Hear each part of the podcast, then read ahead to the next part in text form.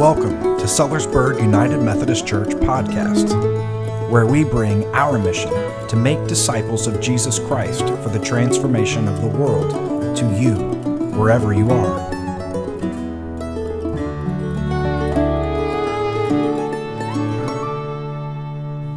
I'll apologize first. I'm sure the 11 a.m. presentation will be better as I've practiced this. No matter how much I've practiced this, though, I've gotten it down to about 35, 40 minutes. So I'm just kidding. Hopefully 20. Uh, I will say I was baptized at 32. Up until that point, I was agnostic at the, at the, probably at the best. So every time I get up in this place in, in front of a congregation, and I've done this a few times, it is overwhelming to me because this is, this is very serious to me. Um, good morning, and I'm glad to see that there are people here. I wonder, you know, when you go and you fill in for the rever- re- regular preacher, pastor, reverend, you wonder if anyone will show up or not. So thank you for being here, and I'm not just speaking to one or two people. Um, my name is Perry Hunter, and I'm a follower of Jesus Christ. I have been for 20 years. I'm a teacher and coach here at Silver Creek High School. I have taught here for eight years and coached basketball for nine. I have been teaching for, I think it was 23 years now, and I've been coaching for over 31 years. I have a beautiful wife, Christy. Uh, some of you may know her mother, Anita McKinley. She taught at the elementary for years, but my beautiful wife, Christy, she couldn't be here today. She's with my son, but my daughter is here, Madison. So, hey, She's 17, she's a volleyball player. Brandon is 14 and plays basketball and baseball. So that is, uh, she told me she was coming, but I told her I have so many things going on in my head most of the time that it, it was a surprise to me. So, how did I end up here in this pulpit on this Sunday And I think that I'm going to talk about my nonprofit that I started two years ago and how I got there, but how did I get here? And I don't know if you've read any books by Bob Goff or heard anything about Bob Goff. He's written books like Everybody Always. Um, what else? The uh, Love Does.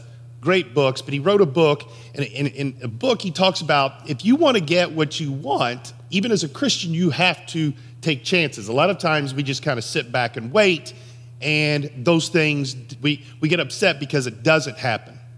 So I sent out emails to the churches here in town, and Reverend Sanford was the first one that got back to me.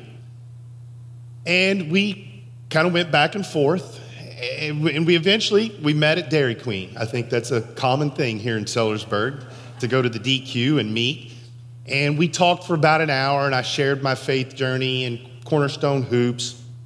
And I guess I passed the test because he trusted me to come here and speak today. As I have gone through these trips, and I've gone, I call them, they're all missionary trips using basketball. I thought for many years, I said, I thought to myself, what, do, what scripture would I want to be the scripture that I had the foundation on? And it's Psalm 96 3. Declare his glory among the nations, his marvelous deeds among all peoples. And I, I that's, to me, when anybody says anything good about me, it's not me. It is Jesus Christ working through me. So whatever I do is declaring his glory.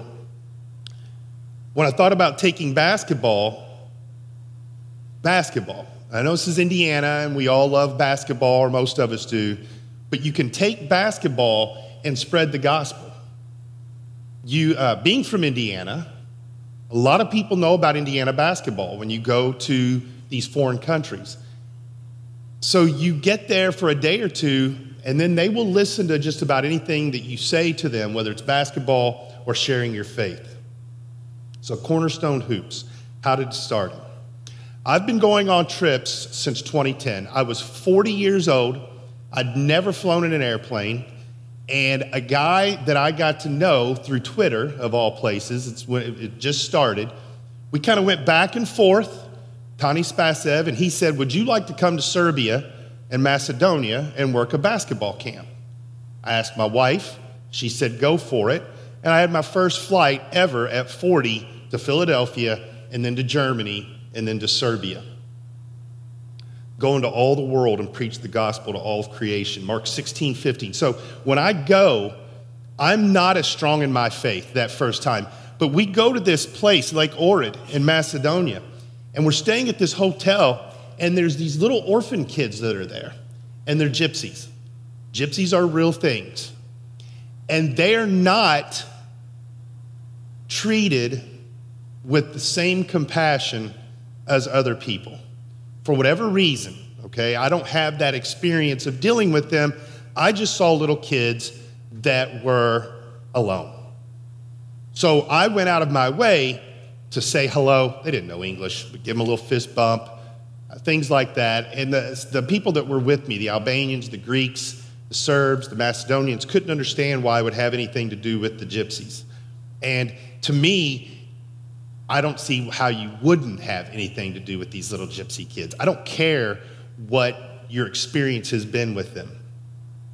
Uh, I'm, I'm going to just share stories that has made me grow in my faith and, it, and got me to Cornerstone Hoops. We went out to eat one night in Macedonia, and there were probably six, seven, eight of us eating, and they had been so generous buying everything. We all had personal pizzas, lots of Cokes. Some of them had some alcoholic beverages my friend said, Hey, would you mind paying today? I was like, uh, Yeah, that's fine. I've, I've not, that's not a problem. I've, you guys have been buying all week. So I said, How much do you need? He goes, $20 American will do it. He gets 20, like, I'm like, There's no way. He goes across street, gets the money. Said, How much do you need? He pulls out what's $15.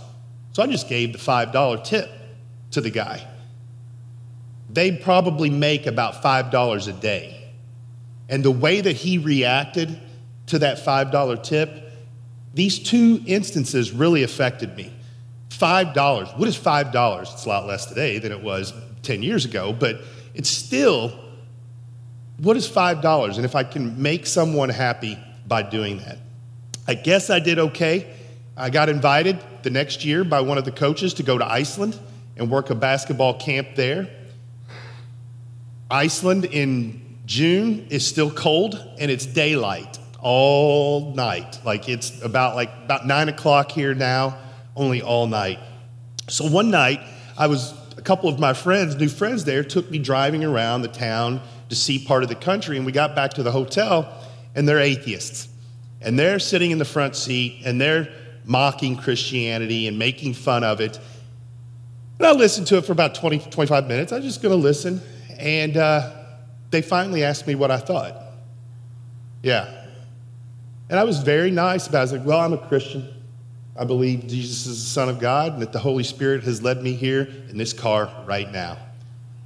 and the uh, next 30 to 45 minutes, I shared my faith, what I believed by faith was, what I thought they were getting wrong. And I don't know if it made a difference probably won't know this side of heaven. But those two trips, those were not initially mission trips. And God is working in me. I'm showing the love of Jesus, and I'm able to share my faith. And it was after that trip in Iceland when I said, I've got to do more. I, this can't just be about me traveling the world, seeing things, and working basketball camps.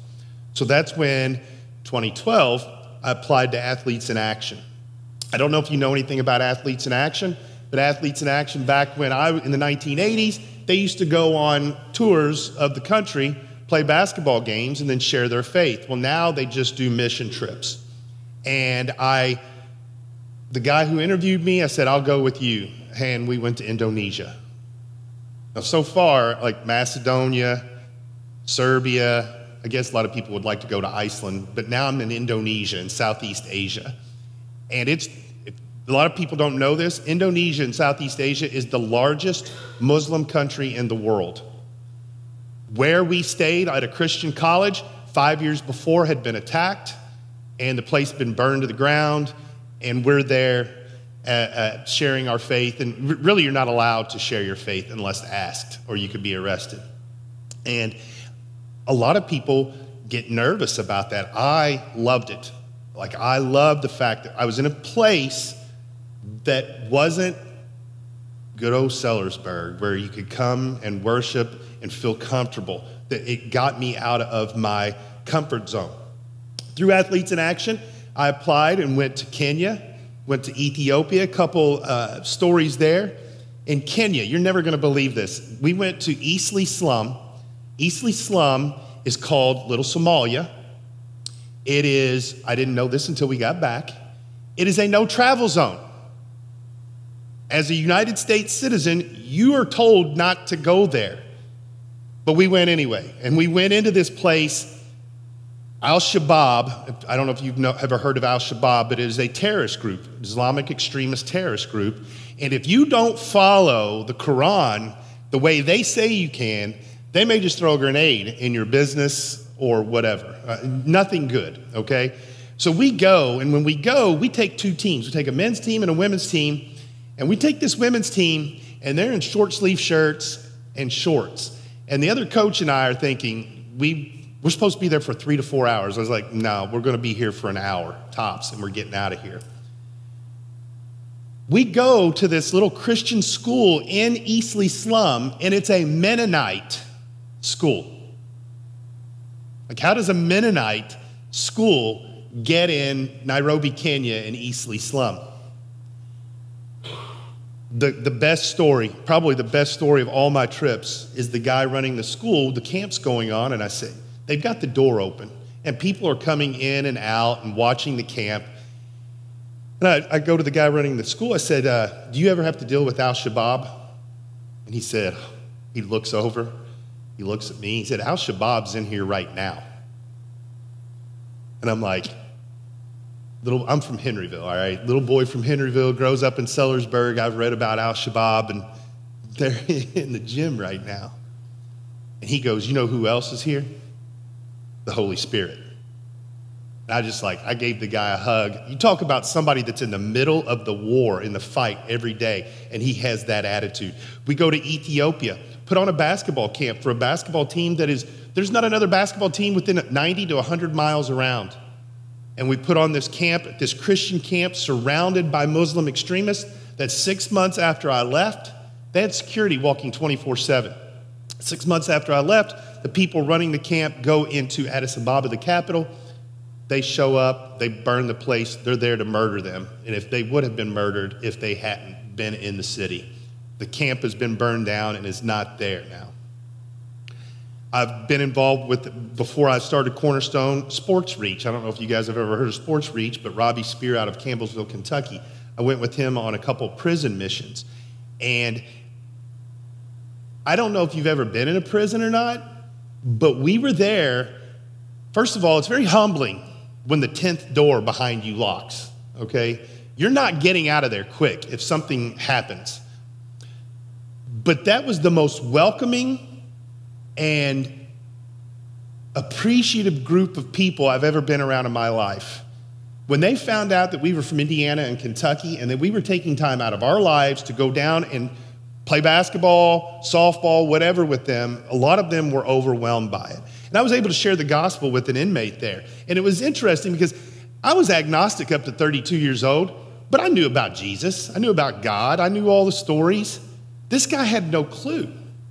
So I'm sharing the basic principles of the gospel, and he said, You know, you've given me a lot to think about. I just think I need to clean my life up before I can do this. And I'm like, No, no, no, no, no. That's not how it works. You don't have to clean yourself up. You give yourself to God, and then He'll clean you up.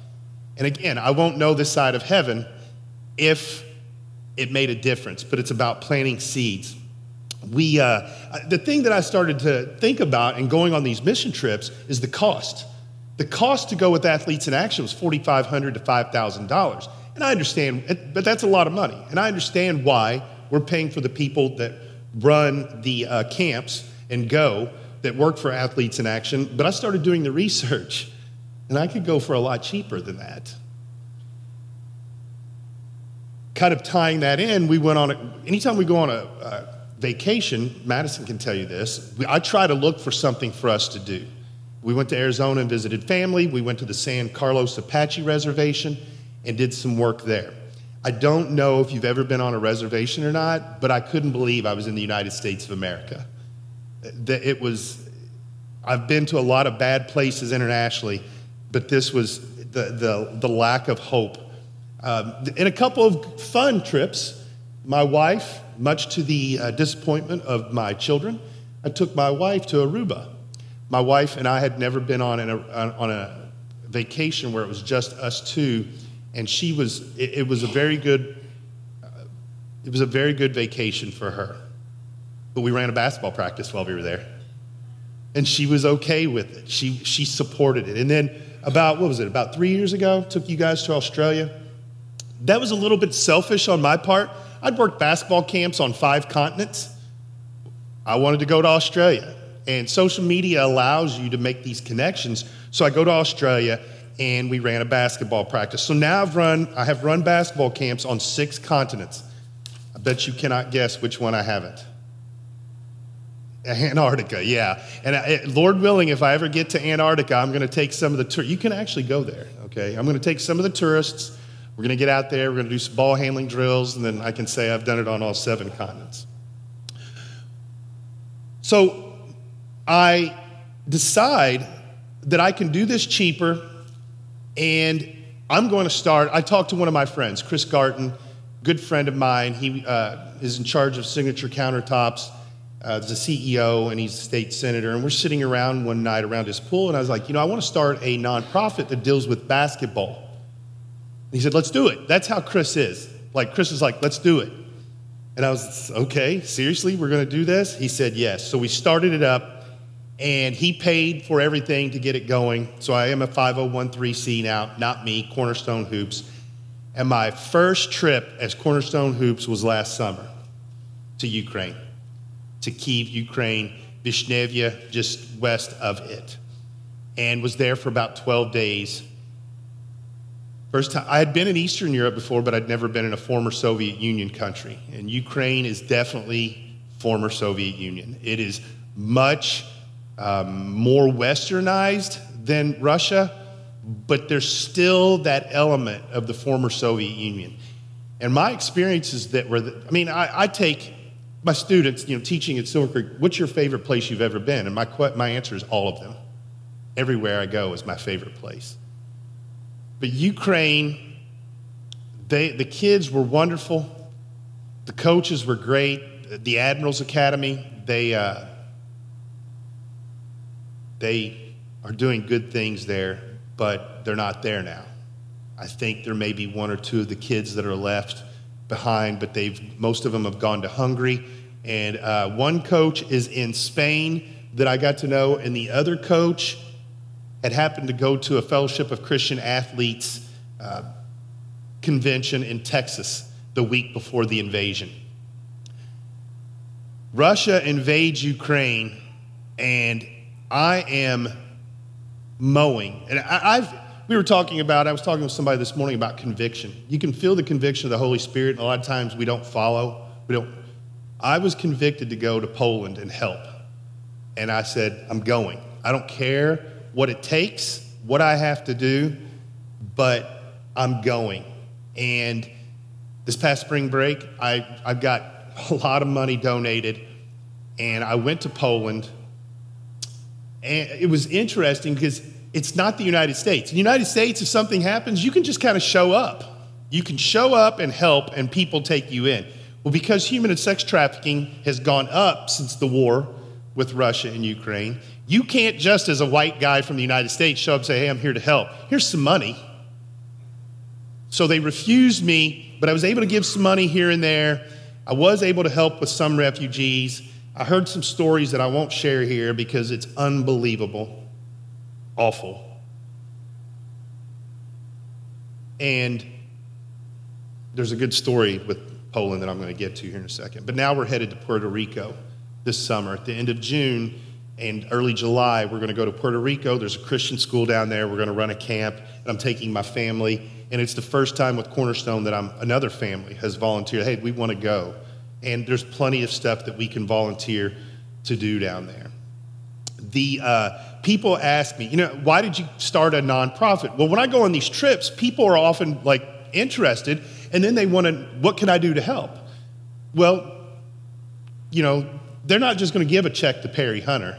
because who knows what Perry Hunter will do with the money. But if they give it to a 5013C, they feel, I, maybe they would, but I feel more comfortable with it. So financially, people can always support me. I, I you know, I definitely would take that.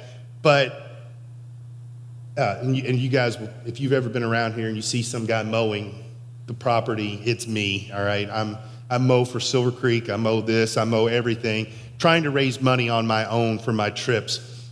The uh, and I, but I feel like financially, if I'm convicted to go, the money will show up somehow, some way. The uh, but I'm not here asking for money. I'm asking for your support. I'm asking for your prayer to keep me and Cornerstone Hoops in mind, to pray for opportunities for us to go and help. The, uh, but I think we need to be specific about prayers, about going and helping, because everybody asked me before I went to Poland, what can we do to help you? Pray for opportunities to help. Pray for opportunities. I kept saying, pray for opportunities to help. Yeah, God has a good sense of humor. I'm not going to blame God, I'm going to blame myself. But when I landed in Warsaw, Poland, I lost my passport. Yeah, yeah, yeah. I got, you talk about getting to, I, I, made a decision. Do I go back to the airport? There's no way through security, and who knows where I lost it. Or do I just go ahead and get on the train and head into Lublin, which is about an hour and a half away from the border? And I made the decision to get on the train and go to the city that I was staying. I called my wife that night, and my daughter can attest to this. I don't cry. It's hard for me to cry. I think I cried a little bit when I lost my passport. So I call the coach that I know there. He puts me in contact with a lawyer in Warsaw. The, the lawyer's like, relax, it's fine. You can use your license. I had my I had everything else. I had my credit cards, my license. He said, You can use your license, you're fine. Enjoy your time here in Poland. Don't worry about this. You can go to the embassy, they'll give you a temporary passport, and you can go home. Relax. That is true, by the way. I went to the embassy, bam, bam, got to come home. The, uh, there were, I, I jumped line of about 35 Ukrainians, which I felt kind of bad about, but I had to get my passport. The, uh, so this lawyer in Warsaw then puts me in contact with a priest in Lublin. I go and meet with this priest. They're doing work on the ground with the Ukrainian refugees. I donate a large amount of money to him and to his church. I said, Hey, can we go to the border? We go to the border. We go to the border. He's overwhelmed. There's nobody there. Two weeks prior, there were thousands of people. But I got to see the people that were working the border, this priests in Poland have some power. He got me into a refugee uh, place. It was like an old Walmart that they had made into a refugee uh, place, and we got to go around in there. But here's, I'm getting back to prayer and opportunities. If I don't lose my passport, I don't meet that lawyer. I don't meet that lawyer. I don't meet that priest. I don't get to go to the border. So when I say specifically, just, you know, if you pray for me, pray that I don't lose my passport for, for opportunities to come. It's, it's, a, uh, it's not just international either. I will go anywhere I'm called, have the financial capability and an open schedule. I will go. Jesus said, go. I think the more in depth I get in my faith, the more like exclamation points and little words, like they have so much strength. Go. It's all I want to do now. If I had unlimited funding, I would retire and go on trips all the time. My wife says, though, I have to stay working and help pay for college. Gifts from God. Romans 12, 6, 8, Paul says we have different gifts according to the grace given to each of us. If your gift is prophesying, then prophecy in accordance with your faith. If it is serving, then serve. If it's teaching, then teach. If it's to encourage, then give encouragement. If it's giving, then give. If it's to lead, do it diligently. If it's to show mercy, do it cheerfully. If it's to coach basketball, coach basketball. I was talking again with someone before, and when we when we acknowledge our gifts from God, if you're a good person, you sometimes feel like you're bragging about this. Like, yes, this is what I'm good at. It's not because of me, all right? And I believe that God has given me three gifts as a man. One, find a good wife. Great wife. Unbelievable wife that when I say, hey, I want to go to Poland, she says, go. I got your back. Do it. She did tell me one time not to go one place. I had a free trip to northern Iraq, and she said no. I put my foot down here. But I believe that God has given me the ability to communicate, whether it's speaking, writing, and maybe you'll disagree after today. You're like, nah, you, you probably need to go back and revisit your gifts. And I want to use those gifts, but how to teach the game of basketball is the third thing. I can teach the game of basketball to three year olds, two year olds, or grown men that are professionals. And I want to use those gifts. One of the interesting things is that I felt more content as I've realized my gifts and accepted them and how to use them. The Holy Spirit leads us to good works.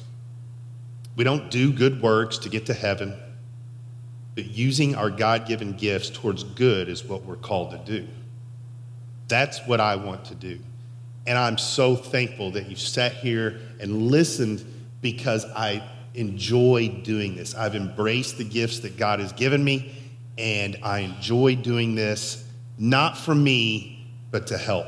And to, you know, I've had people ask me, why do you, well, don't go to foreign countries. There's plenty of stuff to do here. And I said, You're right. You're 100% right. But the difference between the United States and a lot of places I've been is hope. The most powerful emotion, I think, is hope. In the United States, no matter how bad you have it, when you get five years old and get into kindergarten, you're like, it's, it's not an easy life for some people, but there are programs and things to take care of you, to feed you.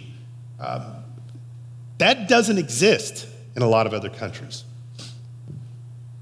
I'm going to close. I want to, uh, I, again, I want you to pray for opportunities to help. But I, you know, I had this all planned out and prepared, and then the events of this week occurred, Uvalde. And I don't know about you, but I can't, like, I, it, it, I, I watched too much of the news because it really hit me, and then I was convicted. I've got a friend that is a principal in Blanco, Texas, and he's an hour and a half from Uvalde. And I've already reached out, and I pray that you guys, we get an opportunity to go down there and put a basketball camp on, give ice cream to these kids. I don't know what, but it is, I can't sit back and watch these things occur and not do something. It's the conviction of the Holy Spirit. Let's pray. Dear Heavenly Father, I'm just so thankful. It's not about me, but I'm thankful to come here and share this morning. You've opened many, many doors. I don't even worry about it anymore because I know that if I'm convicted, you're going to make a way. And it's not just me, it's anyone in here. If you're feeling the conviction to do something, it could be something as simple as a phone call, a text message, or it's to get up and go somewhere. Listen, listen.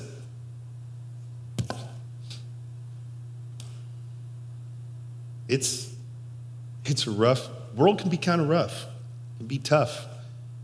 We can look at events outside of Sellersburg, we can look, I'm sure, at things that are going on in families in this church and there's one specific family